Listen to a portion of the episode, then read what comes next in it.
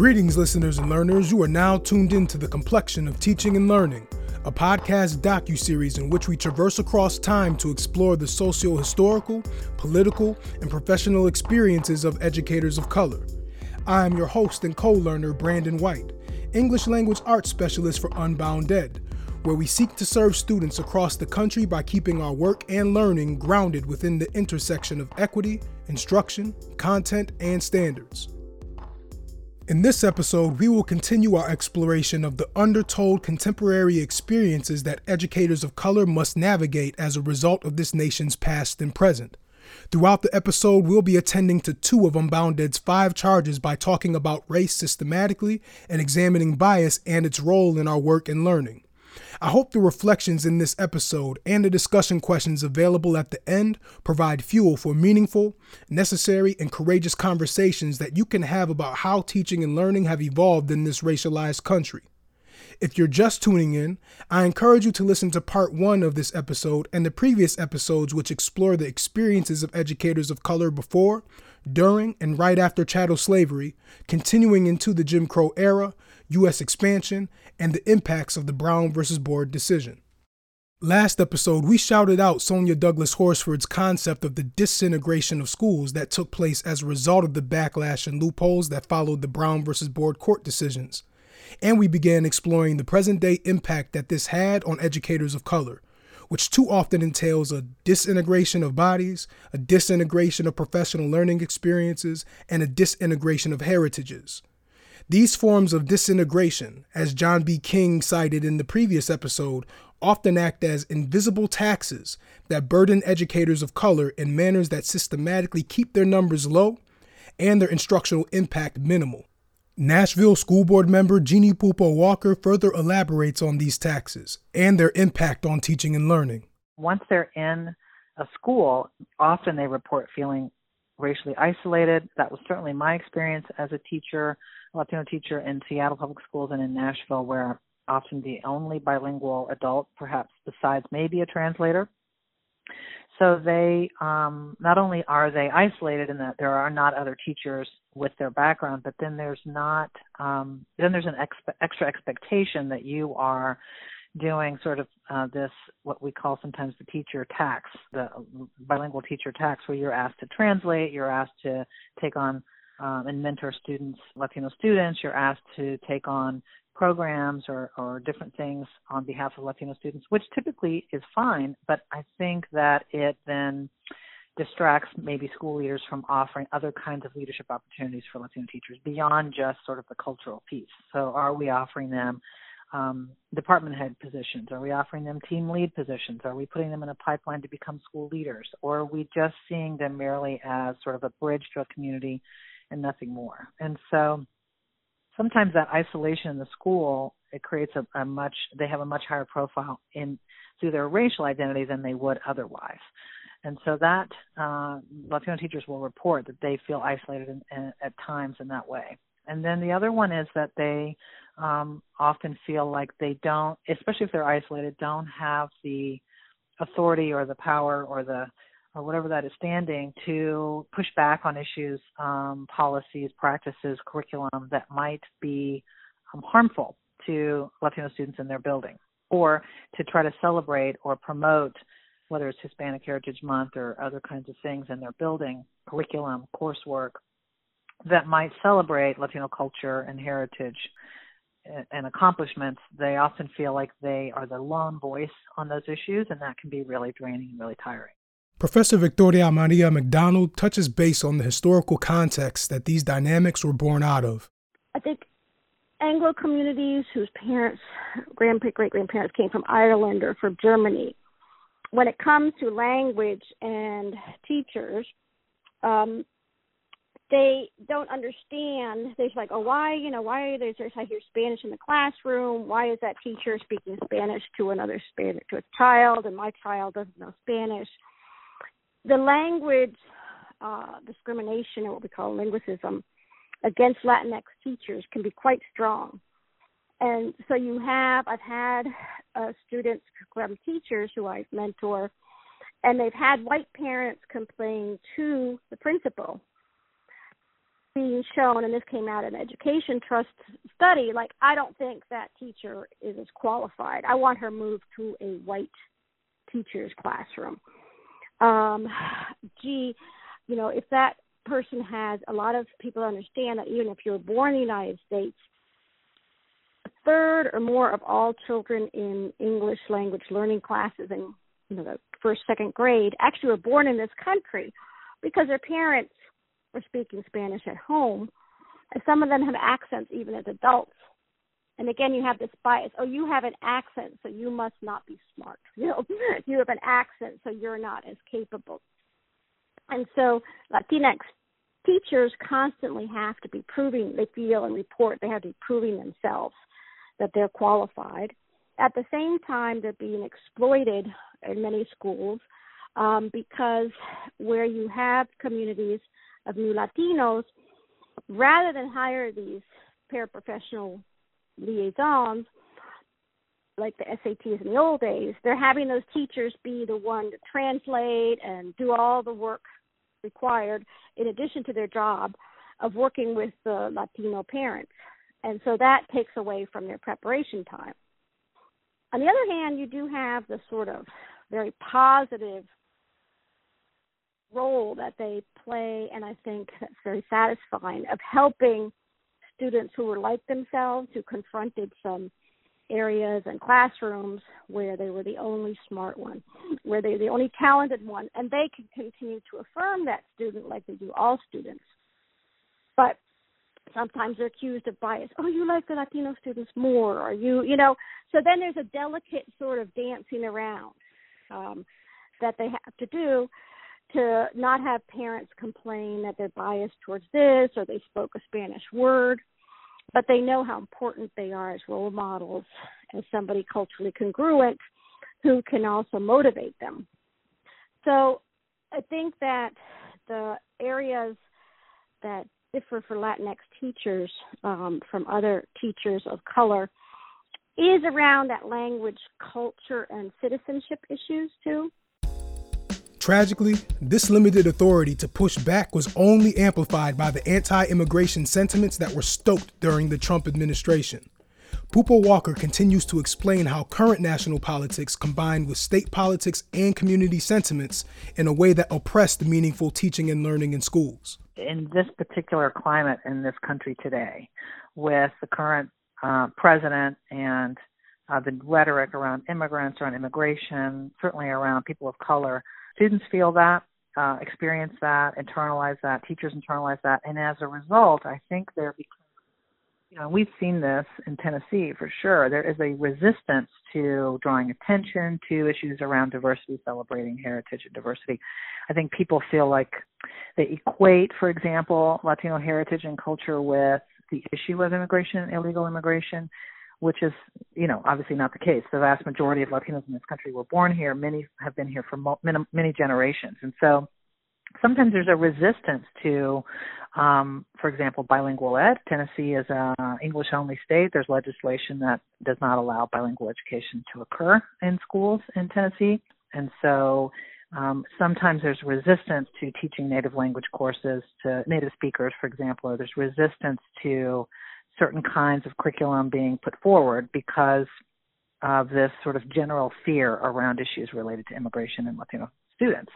Um, and that hesitancy uh, and that sort of reluctance and fear, you know, then that trickles down into the classroom where teachers don't feel like it's safe for them to celebrate and talk about poetry and art and all all of the many things that sort of Latino culture brings to the education process and that hesitancy is really hard. And so then Latino teachers have to step into that gap and and sort of take some risks to say, hey, we want to do this kind of sort of assembly, or we want to create this kind of you know mural or, or artwork or some kind of um, activity or club or program, um, and not and always have to feel like they're making sure it's not seen as exclusive or it's not seen as um, celebrating one culture over another um, so that kind of sensitivity is just baked into anything I think that teachers have to, you know, keep in their keep in mind. Like if I'm going to go ahead and promote this activity or or whatever it is, they have to be ready for any pushback, and that's just really hard. That's a hard place to be. You know, midway through my career as a classroom teacher, the term school to prison pipeline became a very popular way to describe how black and brown students experience inequitable teaching quality and discipline, which patronizes low expectations and criminal treatment, decreasing their success in school and increasing their likelihood to be incarcerated. Never had I thought about a potential school to prison to deportation pipeline that impacts ethnically and linguistically diverse students of color, future educators of color, and current educators of color. Pupo Walker breaks it down. I think, you know, it one is creating an awareness, having an awareness of sort of as much as possible knowing your students where they are, what their status is, and how to make sure that they have the resources and information necessary to be safe, right? But what we do see is that um, this sort of deportation uh, scenario is real in uh, schools, in that, or, or the, the, the perception that it's real in schools for parents and for students. In Tennessee, we had a really dangerous law, sanctuary city bill, passed last year which basically says that any police officer on any school campus in the state of Tennessee can become an immigration enforcer. So a school resource officer could, if a family walks into a school to get their child or go to an event and they don't have an ID and they and the police officer wants to question them, they could call the sheriff and have them picked up, right? Um, just and that's basic straight up profiling. And so that is a real fear that will impact parent engagement in the school. But also we know that you know, schools cannot and do not ask for immigration status when students enroll in school. But we know that if students are 17 years old, 18 years old, commit a crime, get picked up, taken to juvenile, or they're arrested for whatever reason, um, and they enter into this pipeline, it's a very real possibility once they're 18 that they could move into a deportation uh, scenario. And so that's that's not good, right? That's really dangerous for our kids. And Schools don't understand what their rights are in protecting student information, not allowing immigration enforcement into the school. There's all kinds of long-standing uh, rights that parents have, that students have, that schools have that they're not aware of, right? And so it's helping. And I think Latinx teachers can and have helped share that information on what's allowable, what's not allowable. But still, the fear is real that um, any engagement with the police could get you in trouble. And so another example of that is truancy, right? If a student is truant after so many absences, then there's home visits, and then uh, by truancy officers, and at some point the police get involved if a student is really truant, and that is really a dangerous scenario for undocumented parents. And so that's why you often see high rates of attendance by Latino students. Certainly, that's what we've seen in Tennessee is Latino students have the lowest rate of chronic absenteeism in the state. And I think it's related to this fact of we just don't want to get on the radar. We just don't want to be uh, in, in entering into trouble. And I also think there's a narrative at home. It's like we're going to work and you're going to school, and that's what we do every single day. But there's certainly a fear, I think, of engaging with um, the law, with, with you know, and, and, and so you just minimize any chance of that happening, and that includes our truancy as well. So that's a real fear. That's a real deal. That has to be the most tragic thing I've heard all week. I'm so happy that we're having this conversation and that um, more exposure will happen to this because it's amazing like how I, I can go about my entire career and and not and not have to deal with this at the depth that you just described. The fact that there are, mm-hmm. you know, that that uh, SROs are deputized as ICE you yep. know, to report to ICE is just the craziest thing I've heard. Yep. Oh yep. and also school and university campus police as well, right? Wow. Uh, so it's just crazy. Now that you know, they will tell you publicly we're business as usual. We're not we're not doing that, but it doesn't matter. The sort of the law is set, right? And there will be police officers, and there are, and we see it all the time in districts across the state that will harass families and threaten families and say, don't come back to campus unless you can show an, uh, an ID, right? In today's political context, so much of the stability of the school to prison to deportation pipeline can depend on the political support that keeps DACA, or Deferred Action for Childhood Arrivals, an intact immigration policy. 20,000 educators became educators through the DACA program, devoting themselves to building the next generation of thinkers, doers, and innovators. Victoria Maria MacDonald, professor and author of Latino education in the United States, shares how DACA tensions mix with the other taxes of being a Latinx educator. So I think that the areas that differ for Latinx teachers um, from other teachers of color is around that language, culture, and citizenship issues too. Because, especially now in this time of anti immigrant, especially Latinos, a lot of questioning that comes out of ignorance. Well, are those students, you know, allowed to be here? Is that Latinx teacher, you know, is she documented? Where did she come from? And there are uh, Latinx teachers who are DACA uh, ones, and who again have to work in silence and fear, even if they're certified to work in this country, um, because of the current hostile policies and ideologies going on in this country. So it's again, and, and we're going to talk at the higher education level also. So uh, professors who are of Latino background are like at one percent in the whole country, and each rank of uh, you know full professor, associate professor, Latino, you know, assistant, it goes down. So again, we're talking very small margins have reached up to the highest point. While not always identical, some of these challenges with black and brown educators also intersect with challenges indigenous educators face. Arizona State University professor and indigenous student advocate Amanda Tachine describes the invisible taxes indigenous educators often must pay. I feel like I I was um, a teacher in middle school. I taught seventh grade middle school math, and then I taught high school math as well in an urban setting. And the first school that I taught was actually back at my home on Navajo Nation. So I'm providing that context because at both places I predominantly taught Native people, Native students.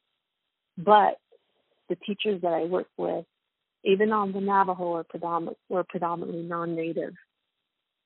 And so one of the struggles that I was facing at that time, and this was something I hear amongst other native teachers, is this idea of being invisible, which is a larger systemic issue across the nation. This idea, Rebecca Nagle, who's Cherokee, wrote a piece in Teen Vogue titled Invisibility as a Modern Form of Racism, which really speaks to the lack of awareness and the ongoing erasure of Indigenous peoples' experiences in society and in, and then in schooling. So oftentimes in my work as an educator and teacher, I um, went to the when when you're the the minority in the school setting, yeah, either the struggles you face is you're like the knowledge holder of everything indigenous, so you're the the go-to for um, information about Native people, not only with terms of the content that you're potentially will provide support to other teachers on the content for those who are interested in that, but also the issues of dealing with Native issues for students, understanding the Native problems that's happening. You know, there's you're like the panacea of all things Indian native in the school setting, which as a new as as a teacher that can be, you know, you're you're already concerned with trying to teach in your classroom. And then with added added roles and responsibilities of having to also educate the larger school setting or educate also the administrators. So I feel like there's a sort of constant re-educate, educating, educating. But what's really challenging is educating. We all know as educators that's our job to educate. But what's challenging is that when you're a native in these schools, what's different is you're constantly educating on basic information. It's like you're constantly educating on Native 101. and after years and years, that can get wearisome particularly because if you're an educator, we all want to grow in our development and understanding the way in which we see the world. We all aspire to learn and cultivate it. But what's challenging, what I find is, but when you're constantly educating at a basic level to people because of their lack of understanding, you're constantly at native 101. And your able, your capability of wanting to explore and expand your knowledge base is limited. So whiteness limits your ability to grow because you're constantly having to educate at a at a basic level. And I feel like that's something that um, several of us Native people have been speaking more about um, because we're we're asked and tasked in different ways to educate people on Native people, but it's really at a surface level of understanding of how many tribes there are. These are the culture things. What is tribal sovereignty? You know, things like that. Where where then our time is on those pieces, which then you know, what about exploring and addressing really bigger issues? So I think that that is um, a challenge that that as Native people that many of us may face is just connected to invisibility and the feelings of and the being tapped. There are other reasons, but that's what's been pressing on my mind a lot. I think too the other part is this idea or this understanding that we're connected to the struggle, meaning that we I think oftentimes you when you have a teacher and they're educated, we we assume that they have made it out, you know, whatever that means. But they have acquired uh, a degree, and so they're they're not connected to still what's happening within their families.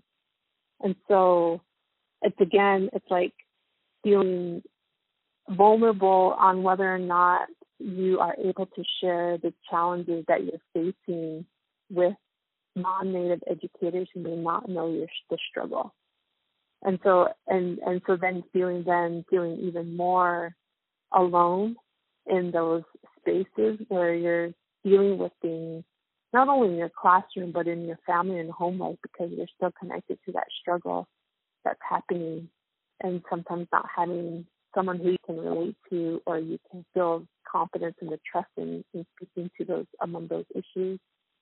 So I think that too is is a is connected to this idea of invisibility as many times many people don't know about your life and the experiences that you have and uh, do you want to put the effort to open up to someone but then know that you'll have to educate them on the on their lack of not knowing and that, that creates a lot of labor Hearing Professor Tachine's experiences with invisibility made me think about the spectrum of visibility our racist society, and in this case our education system, has to offer.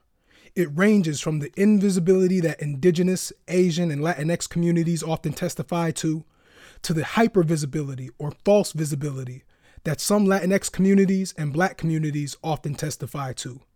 No matter where you land in this spectrum, none of it is true sight and all of it adds to our invisible taxes.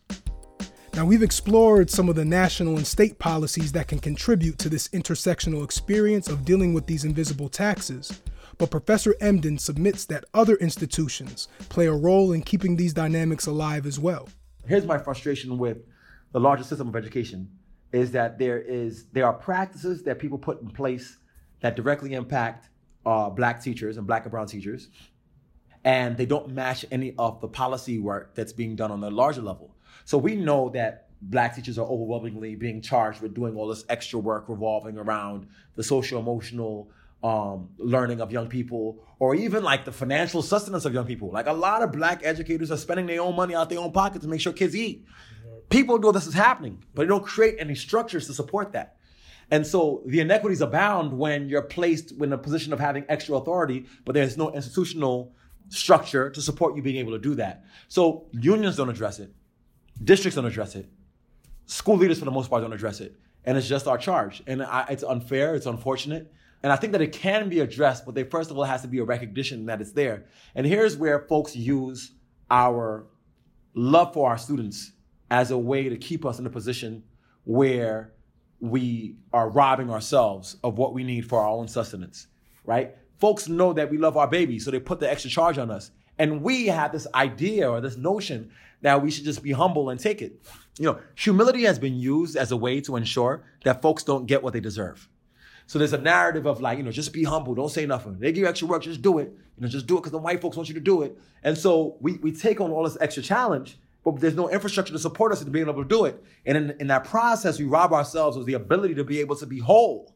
And when we're not whole, then we can't make students whole. And so then it becomes this sort of the cycle of of oppression and a cycle of dysfunction that's based on these larger structures of not giving us the resources that we need and us believing that we can't speak up for what we need for young folks because we have to be humble.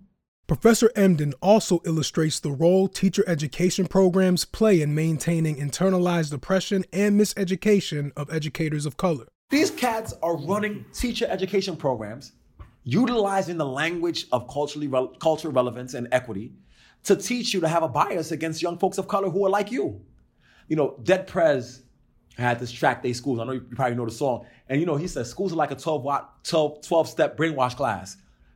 If schools are a 12 step brainwash class, schools of education and graduate school are like, a, a, I mean, a doubling and tripling down on the brainwash classing. Literally, you're going in there with a training that says these kids are bad, these kids are problematic. Here's what you need to be able to do to be able to deal with them or avoid them. I mean, it's it, and so you, you come out of your master's degree program armed with curriculum and standards, but armed with a perception of young folks of color that they're inherently problematic. And so, you know, you know, schools brainwash us to think about the worst in young folks first. No one teaches you to look at the gifts of young folks. We teach you to look at what is a problem about them. And so this deficit lens is part of the currency of graduate schools of education that brainwash teachers into believing that teaching in urban schools is going to be a bad problem. Maybe, maybe we have larger teacher recruitment narratives that are around, you know, wouldn't you like to teach in an urban neighborhood and give back to those really poor, broken, downtrodden kids of color? So even in the recruitment of educators is a narrative that looks disparagingly at young folks of color. Um, and that becomes a problem. So I think it's important for us to say, like, we're all young folks of color from the hip hop generation. Like, that's first and foremost. But two, young folks are, they straight up. They see you, you ain't making no bread, you tired, you know what I mean, you're frustrated. And they're like, yo, he went to college, he a teacher? I don't want to do that shit. Like, it, it, there's, a, there's an element of this that has to be that authentic. And then, you know, also beyond that, they're not good enough models of what it looks like to be fly and cool, successful, and owning and knowing yourself and being in a school. And I think there has to be a space where systems provide educators of, of color with the resources, whether, whether they be financial, emotional, or even spiritual in the classroom to allow them to be whole so that young folks can see a model of what it looks like to be whole and want to pursue this work of teaching. Very naturally, this disintegration of professional learning experiences encourages an environment where the teaching and learning heritages from educators of color is disintegrated as well. The history and practices upheld by educators of color before and despite racism and white supremacy are often left out of context of the history and practices upheld by our nation's public school system. Professor Tachine explains in greater depth what this has looked like from the indigenous educator's perspective colonialism is that the premise is based upon possession, ownership, hierarchy, power, dominance, which is in in, in a lot of respects antithetical for indigenous ways of knowing that is seeing that we are connected and related to the land and not being in possession of the land, to be a caretaker of it and not being not feeling like we own it and then therefore others don't that kind of construct that settler colonialism has. But it's also um, this idea of power, dominance, those kinds of frames are also contrary to indigenous ways of understanding that we are all together and thinking about our respective relationships with each other. So, um, so there are definitely roles um, historically in our stories, in our traditions of particular people or particular families and kinship who have particular roles to play in the larger community, and that we all have those roles to play, and there isn't a hierarchy or dominance over one or the other. It's an understanding of that we are all in community with each other, that our world can work because of that relationship. So so, so in terms of learning, that idea of settler colonialism in terms of power dominant um, position of land can is still happening to this day, and is still also occurring in in schooling. This idea of dominance and power of knowledge, who who has the power of to control the knowledge that is shared in the classroom, um, and this includes the erasure of indigenous knowledge systems and indigenous ways in curriculum and teaching and and so forth. And even the example that we that we talked about earlier in regards to the history of Christopher Columbus and how that's pervasive in the classroom and how that is framed around a settler colonial framework such as Christopher Columbus came to America and discovered America and therefore claimed the ownership of that land and, the, and by doing that erasing the reality that there were indigenous peoples here living and thriving already and that and a lot of our native people say we actually natives were the ones who discovered Christopher Columbus so trying to construct this put the script on on that master narrative that educators often have of Christopher Columbus.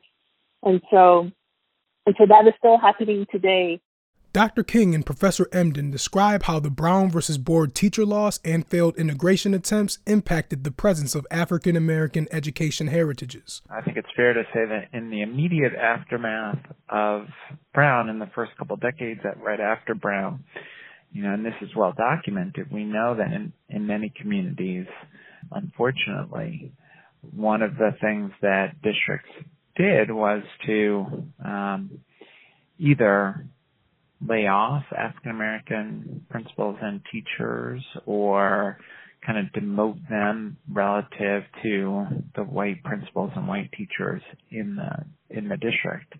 And so, you know, there was uh, a loss of a set of insights and expertise and wisdom, both for the community and for the education sector as a whole and you know that's that's a part of our educational history in the United States that I think we, you know we, we need to have an honest conversation about.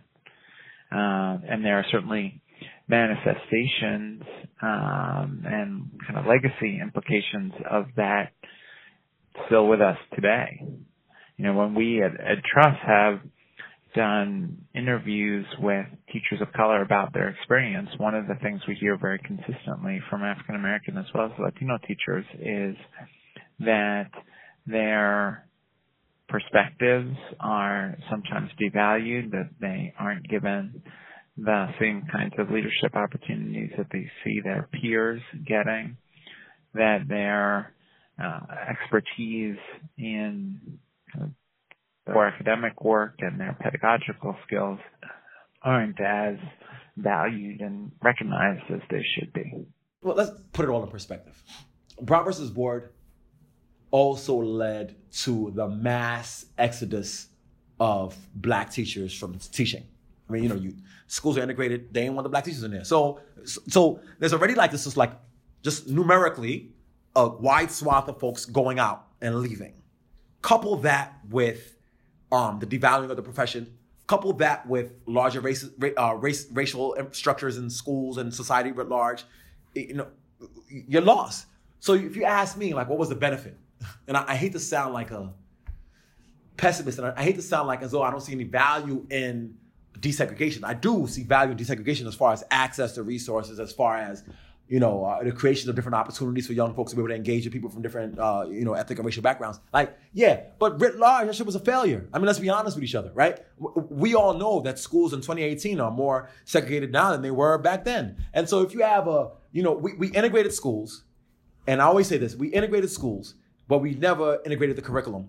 And we never integrated the pedagogy. And we never integrated the structural approaches to teaching and learning that worked in segregated schools. And so unless we transform our pedagogical practices, we're always going to inherit what was most problematic about the process of integration. And we have to use that kind of language or desegregation. Um, but we have to use that type of language in order for us to understand why we're set up to fail. One of the educational heritages of African American teaching and learning was protection from harmful ideas that threaten Black student identity and capacity. Dr. Tanji Reed Marshall, Director of P12 Practice at the Education Trust, explains what once was and what is now endangered.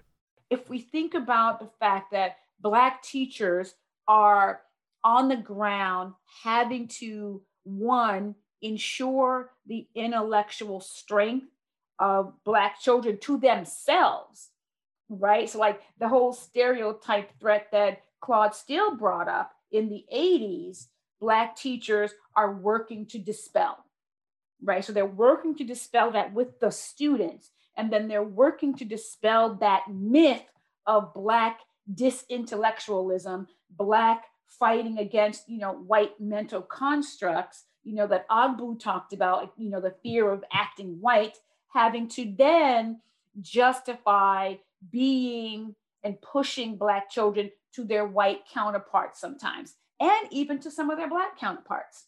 So we sit in these, you know, concentric circles and these intersections of proving, disproving, justifying against all of these frameworks that seek to dismantle the ways in which Black intellect is always called into question. Like it is always called into question as to whether or not and how, you know, how to teach, how do you teach Black children? Like that phrase in and of itself is like the epitome of othering.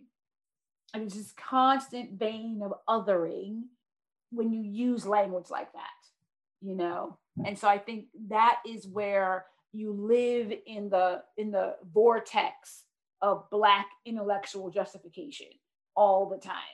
Um, you know having to really let black children know yes i'm foot in it with you because i know you can right? So you that, that and you should do that because that's what teachers do. But then having to live all of that constant justification outside of the classroom particularly in the face of what have become predictive analytics. And so you're living in this constant push against predictive analytics, prediction against bell curve, bell curve ideology. You know, you're constant living in the wave and sea of that. And that's the that's the challenge, I think. Um, relationally, professionally, intellectually, having to constantly push and pull against all of that. Sharif El-Mekki elaborates on what this knowledge and instructional erasure has looked like for the heritages of African American teaching and learning, and how his organization, the Center for Black Educator Development, is working to reverse this legacy. The one thing about it is the oppressor is consistent. right? And so we should be able to see the patterns. And sometimes we get in the train of thought like, well, it happens here, but it doesn't happen here. You know, we have black people who think, you know, because it's school, because it's children, because it makes us feel good, the idea of, you know, public education, a public good, that we think that, you know, the racism just kind of magically falls off as soon as people enter institutions of higher ed or K to 12 or whatever, right? And so what we have to understand is if there's an erasure on the contributions of Black people in science, in math, in architecture, then why would we not think that it also happens in, you know, uh, pedagogy? and and like when when you think about it, like why wouldn't it not have been erased? When you read uh, James Anderson's book, you know, the education of Black people in the South, you know, and it talks about that there, you know, in the South, it was black people who fought to establish public schools as this public good. The rich white folks didn't want this public education. They wanted people working for them, and they had tutors for their own kids. They had private school in their in their living rooms for their own children.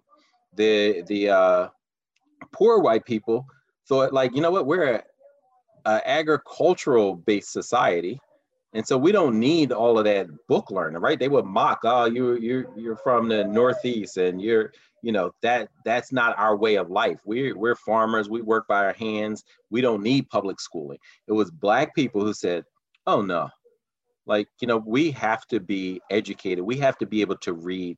That's the very thing that made us uh that they would take our our limbs or life from learning how to do we are going to do that now in mass and we're going to do it for our children. We're going to make sure that this is uh, absolutely crucial you know uh, part of our uh, you know upliftment.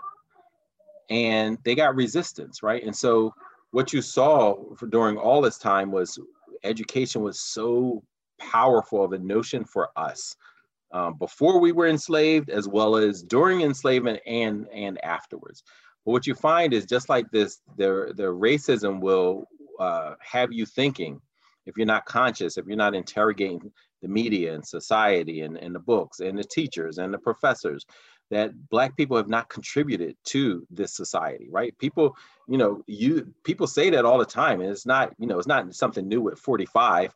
Thomas Jefferson said it. Everyone in between them have said it, you know, um, and it doesn't just happen in political spheres or in police departments. It happened in educational circles, right? The fact that you can go to to a teacher college and learn about Piaget and Dewey and Horace Mann, but don't learn anything about Black contributors to the educational space, that you're not learning about the, the uh, Mary McLeod Bethunes and the, and uh, the Lucy Craft uh, Laneys, like if you're not learning about them, if you're not learning about the, uh, the 5,000 community, Black community schools that were built uh, during Reconstruction, if you're not learning about that and that they were successful all right? That was more more uh, black people became more literate during those times than any group of people in in you know human history right? And so what was making them successful how with all the trauma that was going on all the violence uh, like as we were building schools they were burning them down right we didn't have capital, right? We have a story. James Anderson tells a story of like, you know, one place they were building a school, and this old woman came and she said, I have nothing but this copper penny, and it is for the education of Black children. That's what they were doing, you know, whether they were donating oxen, whether they were felling trees to build these log houses, just one room schoolhouses, like that was the commitment and things like that you don't learn about that because it is so uh, Eurocentric and that is such the default. Whiteness is such the default that if you just go by just what's normal, what's the status quo, that means you are automatically promoting one perspective at the expense of everyone else. And so that's one of the reasons at the Center for Black Educator Development, one of our four pillars, pedagogy is one, because we see all these people who say, I'm not prepared to teach black and brown children. I don't know how to teach black and brown children. I don't know how to build relationships with them. Like, you know what? There's a group of folks who've done this really well for a really long time. You know what? And they were black educators. So why is it that they are not that story, those skills, those practices aren't being centered in our teacher colleges, in our in-service programs, and everywhere else? And that's why for us, that is absolutely, you know, uh, crucial part of the work that we do um, at the center.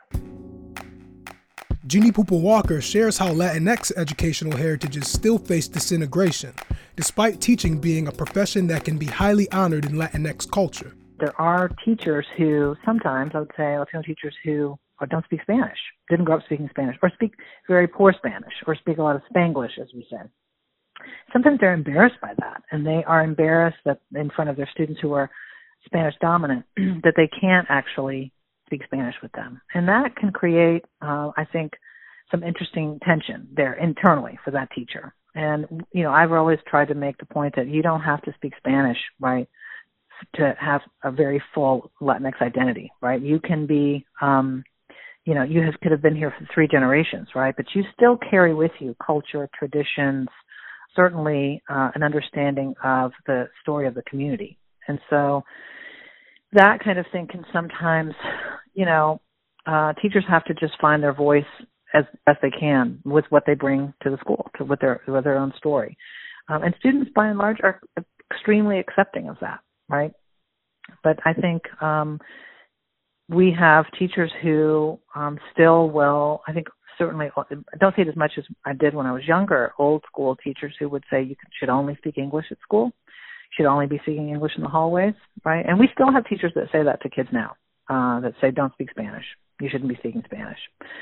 You should only be speaking English. And that's really hard. That's a hard one to push back on. This episode was a hard one to make. And I imagine it may have been a hard one for many to listen to.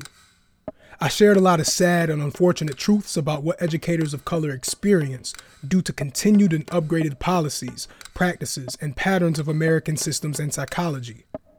With that being said, there was something Dr. Tatum and Professor Emdin shared that I thought were important to keep in context. Generally, there is something deeply personal and mission centric when uh, teachers of color decide that they want to enter the profession. Uh, many of them are clamoring uh, to go back to their communities or teach students who look like them because of their uh, great experiences.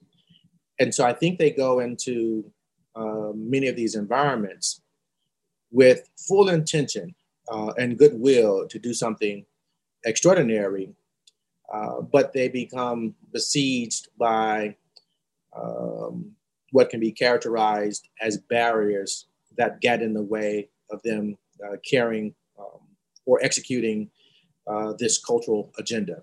For example, mandatory curriculum or other mandatory practices, or how kids are positioned uh, in schools, whether it's uh, AP honors, whether it's uh, gifted and, and talented. And, and, so, in many ways, the system can serve as a, a vacuum that sort of sours uh, the mission that many of the teachers uh, entered. And ideally, we want to have teachers staying in the profession for 10, 15, uh, 20 years but increasingly they're exiting early on because of the uh, chasm between my mission centric agenda to do something extraordinary uh, for the students and then environment and context that uh, do not always support that uh, taking place. But we're not powerless. If you go in with a strong uh, cultural identity, you will find a way to remain steadfast on behalf of those uh, students. So I, I, just want to put that out there. It's not a powerless uh, proposition. The stronger the identity, the stronger the commitment, uh, the more likelihood that you will move through that uh, sometimes slowing abyss. Educators of color should always remember that they are revolutionaries. That teaching is an act of, of political will that has to be to disrupt systems of oppression. That teaching is not a less than profession, it is the profession. That our ancestors who thought about and created the most powerful structures, the, the Cookmans, the Du Boises, Garveys even, always saw the power of the teacher as the anchor for equity and social justice to happen. And so you cannot just teach in the classroom and teach science or teach art or teach English. You know, your work is bigger than the content. Your work is to teach children and to teach them to know the power of who they are. We can recover, restore, and renew.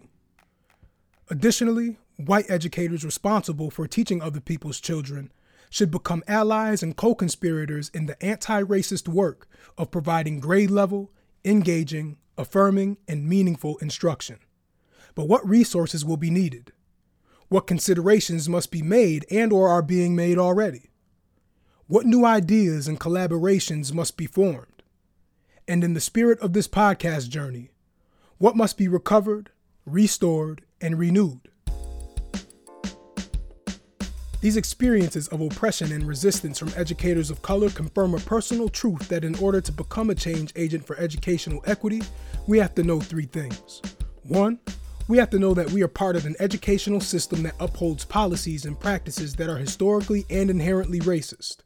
Two, we have to know that being in this system means that we are participants in it and are therefore accountable for our contributions.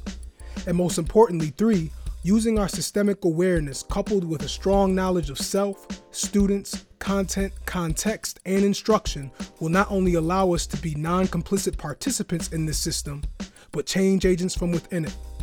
As we go through this history, we will see that this is not easy work, but we will also see how this work is not only possible, but necessary.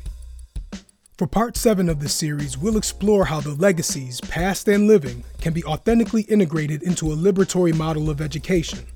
In between now and the next episode, we invite you to open your communities up to discuss this history and its connections to our perceptions of education in America. How does this history make you rethink your current practice? How does this history make you rethink how you interact with both white students and students of color? How do teacher preparation programs tackle systemic racism within their own institutions to promote educators of color without miseducating them? What can you do to hear and amplify voices of color in your local school setting? In this COVID virtual learning era, what does teacher anti racist activism, resistance, and resilience look like? Reflection and discussion about our past and present can produce the most fruitful future. I would like to thank the executive producers of this episode, Alicia Stewart and Lydia Ramos Mendoza. I'd like to also thank Professors Sonya Douglass Horsford, Wayne Au, Victoria Maria MacDonald, Alfred Tatum, Chris Emdin, Amanda Tachine, Tiffany King, Doctors John B. King and Tanji Reed Marshall, Baba Sharif El Mekki, school board member Gini Pupo Walker, and journalist Dana Goldstein for sharing their time, wisdom, and embracing their cultural inheritance of having the duty to share knowledge holistically, intergenerationally, and communally. Until the next episode, I wish you all fair learning journeys. Peace and progress. We hope you enjoyed this podcast, which was brought to you by Unbound Ed, where we seek to serve educators and students across the country by keeping our work and learning grounded within the intersection of equity, instruction, content, and standards. For more about our work, Please visit unbounded.org for resources such as our free, high quality curriculum and the Anti Bias Toolkit, a three part guide for facilitating conversations about race, bias, and privilege among teachers and leaders. We also encourage you to go deeper into equitable instructional practices by attending one of our new interactive virtual summits. You can also visit unbounded.org forward slash virtual summit to learn more about how you can bring the experience straight to your school, district, organization, or entire state. If you want to expand your content knowledge on the topics we've just explored, we strongly recommend diving into these texts Latino Education in the United States, a narrated history from 1513 to 2000 by Victoria Maria MacDonald. Silent Covenants, Brown versus Board of Education and the Unfulfilled Hopes for Racial Reform by Derrick Bell. Learning in the Burning House, Educational Inequality, Ideology, and Disintegration by Sonya Douglass Horsford. If you listen, we will stay. Why Teachers of Color Leave and How to Disrupt Teacher Turnover by the Education Trust. Our stories, our struggles, our strengths. Perspectives and reflections from Latino teachers by the Education Trust. We want to do more than survive. Abolitionist Teaching and the Pursuit of Educational Freedom by Bettina Love. For White Folks Who Teach in the Hood, and the Rest of Y'all Too by Chris Emdin. Other People's Children, Cultural Conflict in the Classroom by Lisa Delpit. Teacher Wars A History of America's Most Embattled Profession by Dana Goldstein, and A Broken Pipeline Teacher Preparation's Diversity Problem by TNTP. We'll see you next time on the next episode of The Complexion of Teaching and Learning.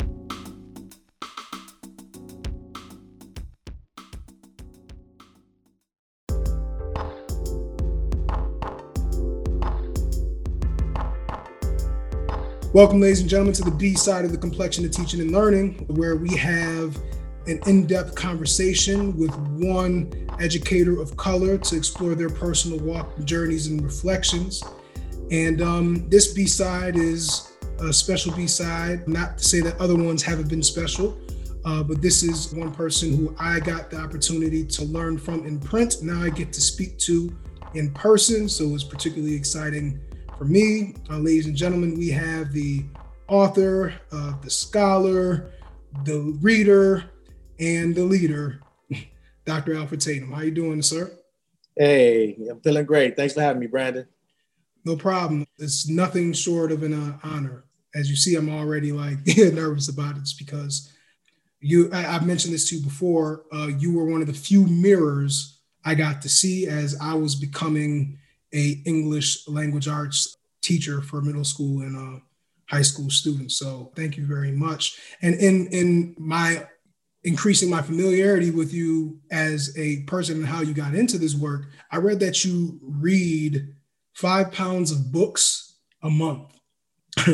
What's the story behind that commitment? And what it has it revealed to you about your path as a Black educator in America? You know, I uh, don't know how this happened, but I was 11 years old in the uh, sixth grade, and I just gave myself this uh, personal uh, challenge: uh, five pounds of books per month. And at that time, I just uh, was trying to devour all the children's literature that existed and uh, fell in love with words like labyrinth and deciduous trees. I could name trees in different ways. It just wasn't a tree anymore. And I say it's something beautiful about language and knowledge. So that was just uh, how it emerged, but it became deeper when I read Dick Gregory's novel, Nigger. I found that on a library bookshelf. It said over 1 million copies sold. I think the book was about, you know, dollar and 50 cents at the time. I said, this man made a million dollars off this book, a little more than a million. And so I read this text, and then that sent me on a different trajectory. So it wasn't just about the aesthetics of reading, it was about becoming smart and developing as a human being and developing as a Black man uh, in, in this uh, nation. And I just fell in love. It became uh, contagious. And it was that five pounds of reading that actually led me into education. I was a math major, a finance major, wanted to make a lot of money. But then I read an article, and so I'm pleased to hear that I served as a mirror in some way. But I read an article that began to chronicle the academic underperformance of Black boys, and I changed my major uh, that week. So reading not only uh, saved my life, it also served my life and now it allows me to give back to others. So five pounds is the magical formula. Mm. And uh, ever since I uh, read that, I was like, I'm gonna try that. And it's it's not it's not for the weak of heart. It's it's not even if even if you really love soaking in knowledge and you are a proficient reader, that is not for the weak of heart. Because I also think like, all right, I'm reading this paper. Is uh-huh. this counting the five pounds, or does it have to be like books? So I'm, I'm I've started my own journey uh, not not too long ago. So uh, we'll see what kind of fruit that produces. It was interesting to hear you um, talk about your uh, growth as a reader and how it changed your trajectory in life, and just aligned with so many things you said before about African American uh, education traditions in terms of it being mission oriented, where you saw its worth as, as a profession um, and as a, as a lifestyle and how it could be used to serve so many kids like you and you went straight into that. Um, which you know I, I was going to say which is a totally different lifestyle from where you were but it wasn't and that goes back to like this intersectionality or this holism that I feel like is common in, in African and, and, and, and indigenous and Latino kind of uh, epistemologies or ways of knowing, right? Where everything is connected where your love for literacy led you into math and, and business, but it still had this connection mm-hmm. with service and teaching other folks to kind of grow into their own. So it, it, a lot of connections there, a lot of meaningful connections there for me. And you know, I noticed that in your literacy uh, journey, you talked about learning things about plants, which ties well into the next thing I wanted to ask you about in terms of like land, right? Yeah. You you've you've kind of captured this clear relationship between land, literacy, and labor, right? How do all three of those things simultaneously serve the purpose of liberation of Black and Brown students? And how can classroom educators kind of leverage that truth? Yeah, I'll start here. Uh, my reading early on gave me a race man orientation. Uh, these were men who wanted to uplift the race, and many of our earlier leaders came from the South. So you would read Booker T. Washington's Up from uh, Slavery. And it was always something about uh, soil as a sense of protection and empowerment. Mildred Taylor uh, wrote Roll of Thunder, Hear My Cry. I think it was in the early 1970s. Um, don't know when I first came across Classic. that. Yeah, came across that text. And it was about this Logan family. And they were just like, well, if you got the land, you have the power, you have literacy, and those were the things that were denied to us as a people. Let's deny them literacy, let's deny them land, and let's deny them uh, power. And it's just a reconnection between something that is so physical and so practical that we could uh, put our hands on it. And then when you read about the Black Reconstruction area, 40 acres and a mule, we really don't need 40 acres and a mule anymore. We need one acre and a tool because you can sustain yourself off of one acre of land. Mm-hmm. Now, you know, other people may be upset that I dismissed the other 39 acres, but that was at the time. one acre and a tool goes a, a long way. And so for me, it's uh, how do you become self-sustaining, self-empowering, protect your family, give them a, a respite to grow and flourish. And it's just a sense of um, not just empowerment, but but dignity uh, across your own space. And so that's why I always talk about literacy uh, and land our power, and they usually coexist for those who move in that particular direction. And it doesn't hurt that I like to eat fresh vegetables. Yeah. I myself have been trying to be more agricultural over the past few years. In fact, when we were living in an apartment complex, I was growing some tomatoes out in the front of it.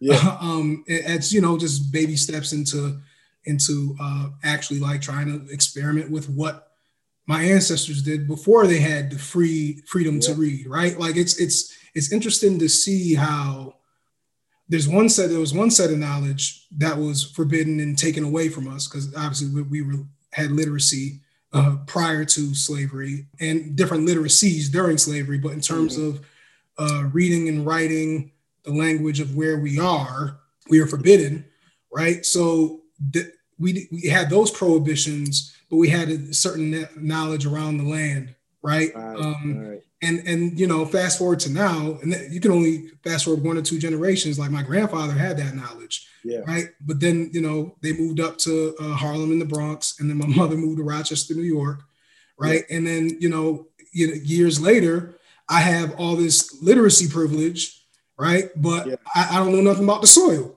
So i've been trying to you know uh, uh, tap back in and you know with books too like farming while black that came out not too long ago mm-hmm. that's helping me. Um, and again, I need to be literate to, right. to uh, understand what that book is talking about, um, especially since you know it's very specialized information, mm-hmm. right? Like there's a lot of things. It was like, what, what, what, what do they mean pH levels? Like, what do they mean? Like, you know, like right. it's making all these things relevant um, and exercising my uh, literacy skills as well. And again, it taps back into that whole holism, that intersectional yeah. kind of application uh, uh, for, for uh, literacy, which makes me think like in the classroom situation, as you are, let's say you're reading a book like Roll of Thunder, Hear My Cry, right? Um, what do you, what could possibly be happening with the science teacher around uh, agrarian science, right? Plant science, as you're reading that book um, with these with these uh, folks who are, um, you know, agriculturalists. So um, yeah, I was actually I, was late coming to it. I, in high school, we had a uh, greenhouse and um, a horticultural classroom, and it was a black male teacher. He he approached me. He says, uh, uh, "Tatum, have you thought about joining this horticulture class?" I said, "Hold who?" I didn't know what horticulture was at the time, and so I become the president of the horticulture uh, club, but I let it go. But what really got me, it, it wasn't the reading I put that seed in the soil. I let the water and sun do its work. And uh, I started with lettuce, and it, that lettuce just grew. And I went out there and tasted how fresh it was. And then I worked backwards trying to figure out, okay, well, you know, let me now figure out how to uh, work with the soil. So playing in the dirt came first for me, and then reading followed. And so once my corn crop grew one year, didn't grow the next year, I said I had to become smart about this. So I often, I often tell young people uh, the next revolution uh, is in the dirt. If you learn how to work the dirt, uh, you will never starve, and mm. you may be in good physical shape and condition. Yeah, and there's a, and there's a reason why, like all that, to your point, like around like land, there's a reason why all that land was taken from us, like after Reconstruction up to now, like because yeah. I know you posted on Twitter uh, farmers who you know were, were suing, I believe, Monsanto. Yes, yes. Um, uh, around you know land rights, seed rights, and and there's just such an interplay. And again, it goes back to literacy as a means to an end, right? And I also find a powerful metaphor in the idea of like planting and education, yes, right? Yes, like yes, horticulture and, and, and, education. And to kind of run with that metaphor, there is a uh, agricultural framework that I saw that you are developing regarding like eight focal areas in which Black males develop literacies. Yes. what will it take for these focus areas to be practiced on a district wide level? Like seeing these districts basically being like big plots of land, right? And we know the terrain of these lands. There's fertile soil here, there's stony ground here, there's these weather norms that, you know, are sporadic, there's these animals that may try to get into the crop, right? Like, what will it take for these eight focal areas to really get a good opportunity to grow in this terrain and in district uh, level terrains? Uh, first of all, I love how you put that, uh, Brandon. I, I, think that was the most gorgeous framing about I've ever heard. Thinking about school districts as these large literacy or garden plots. Uh, I, I, don't think anyone. Uh, ho- hopefully, you you, you pen a write a piece on that. I mean, if not, uh, I'm only giving you two weeks okay. You're going to see this article on this gorgeous uh, land plot. but, but, but, but, but, but, but, but I like that. Uh, and, and, and so the, the point with these eight, eight, eight focal areas, the leadership development of Black boys, we become very good at you know describing uh, their literacy shortcomings. When I look at uh, the literature, or we talk about uh, culture responsive pedagogy, or we talk about uh, other dimensions that penetrate um, the discourse, uh, thinking about their reading identities or nurturing their reading identities. But what's missing in that, and how we really have to think about nourishing, uh, I wrote a piece years ago called The Nesting Ground, and how schools and classrooms must feel like this nesting ground. But what's really missing from that eight focal areas is do we have a strong enough research architecture that's giving us direction for moving uh, Black boys to advanced levels of reading and writing. And we don't have that because the research that we're paying attention to is um, so thin. Most research studies have less than 20 Black male participants, but we're making these huge leaps to say this is what we need to do uh, for Black males. And going back to the land in the South, we have very few research studies, pre-K through 12, that focuses on Black boys uh, in the South. And there are very few Black male reading researchers. You don't have to be a Black male reading researcher to study that literacy development, but there seems to be a different type of connection. Most of this research is now being conducted by Black women uh, in society. And so we're going to have a long, difficult road to change the literacy outcomes in this nation for our Black boys if research is not part of that you know, rich uh, literacy uh, soil. At some point, we're, we're going to need to develop a national council on the reading achievement of Black males who's responsible for nurturing this uh, conversation. Or we're going to have to create a center for the reading research and reading achievement of Black boys uh, I'm absolutely surprised what I found less than five articles per year, and this is across all areas of research for Black males, are being published since 1999. So uh, we have less than six articles from 1999 to 2020 that focuses on this. We have more policy reports than research reports, and there's no state of emergency. So we have things we paying attention to, but we have to build that research uh, architecture.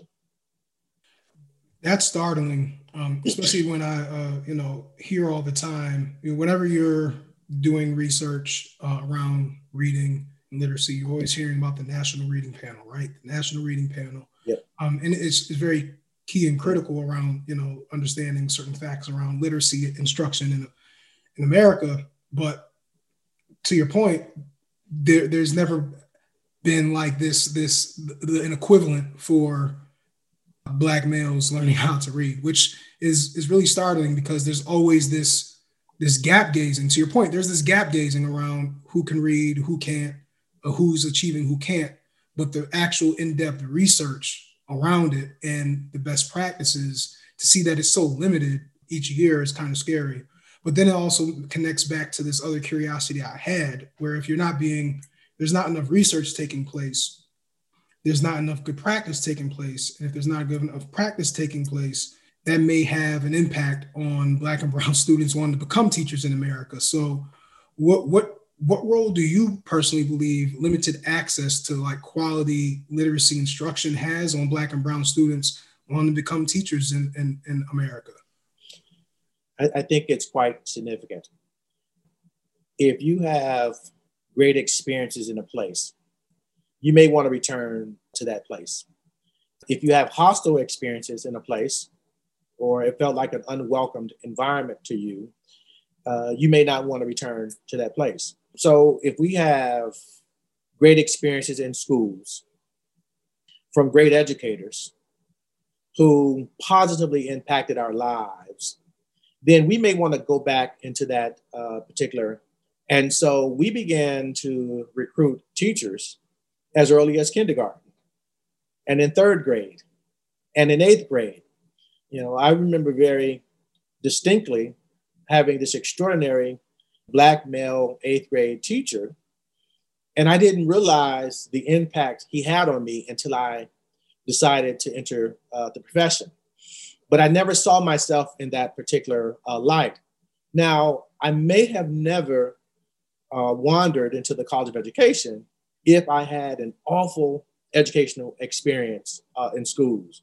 Fortunately, I had great teachers who provided great instruction who held the highest expectations, who knew me. I remember my eighth grade teacher saying, Boy, I know your mama drink out of jelly jars. You know, he let me know that, and we were drinking out of jelly jars. You didn't go out and buy glasses from Walmart or Target; it didn't exist. You tear off the label, and but yep. somehow that that that stood with me. So we were, you know, citing the preamble to the Constitution, and then he's talking about my mama drinking out of jelly jars. I mean, he wasn't talking to me directly, but he was talking to me. Right. And I said, there's not, it's something educationally empowering about teaching, but there's something deeply humanistic about uh, teaching as well, too. And, and I don't, I, think if you don't have those rich uh, experiences, very uh, academic uh, and cultural, it may serve as a deterrent to going back uh, into the uh, profession. So if you're a black male teacher or Latino or a man teacher or a woman, make sure they have great experiences and that's how you preserve the profession uh, moving forward. You once said that a leveled text produced a oh, leveled yeah. life, right? Um, yeah. And for those who are not privy to what we're referring to, referring to the concept of having uh, books that were are created for certain reading levels and students being encouraged to read explicitly or typically those books and not necessarily be engaging books underneath that designated reading level or over it, right? So, uh, Doctor's Alfred Tatum's claim is level text produce a leveled life.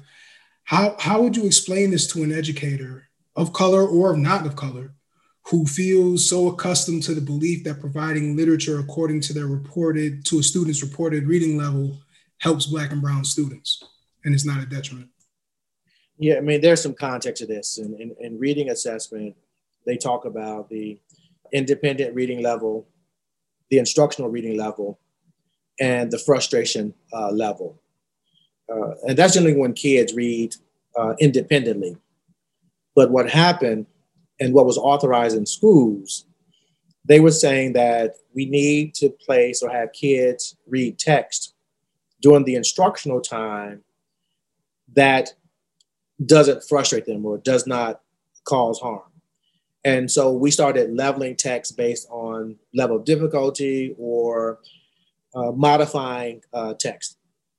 But what happened if you were a struggling reader, you could have these leveled or lower level text in first grade, second grade, third grade, fourth grade, and even in the community colleges where they have remedial reading courses, you still have this leveled experience. And so what I found out, I said, this leveling starts, but it never stops. And so you're not only mm-hmm. leveling text, you're leveling lives. And so now you are pinching a kid's literacy experience during instruction that has an adverse or can have an adverse impact as they never find the pathway to reading and writing at advanced levels. Now, sorely, Brandon, this was used as a cultural salve uh, because we saw more students of color reading these level texts just based on where they were positioned in classrooms. If you were in a remedial class or lower level reading class, that's where you had the text, and disproportionately those were Black and Latino students across uh, school districts. So it was in the wide open. It wasn't hidden. This was a national movement, leveling text. And so what it suggested was we are going to have students of color across this nation reading level text. And as a result of this, they will never be placed at an academic advantage. Now, if someone had a conspiracy to say, well, how do you destroy the literacy lives of students in America? We will just go in, give them lower reading text. We'll say it publicly as if it's a good thing. And then we have our communities digest this pill. We were digesting a pill of academic failure, of academic inferiority. And we began to see the outcomes lower college going rates, being erased from the academic disciplines, not experiencing the advanced placement uh, courses. This was a grand conspiracy in the wide open. And I said, we must make it very clear that leveled text lead to leveled lives. Dr. Tatum, um, you have this uh, unique ability to be so concise and still hit very deep.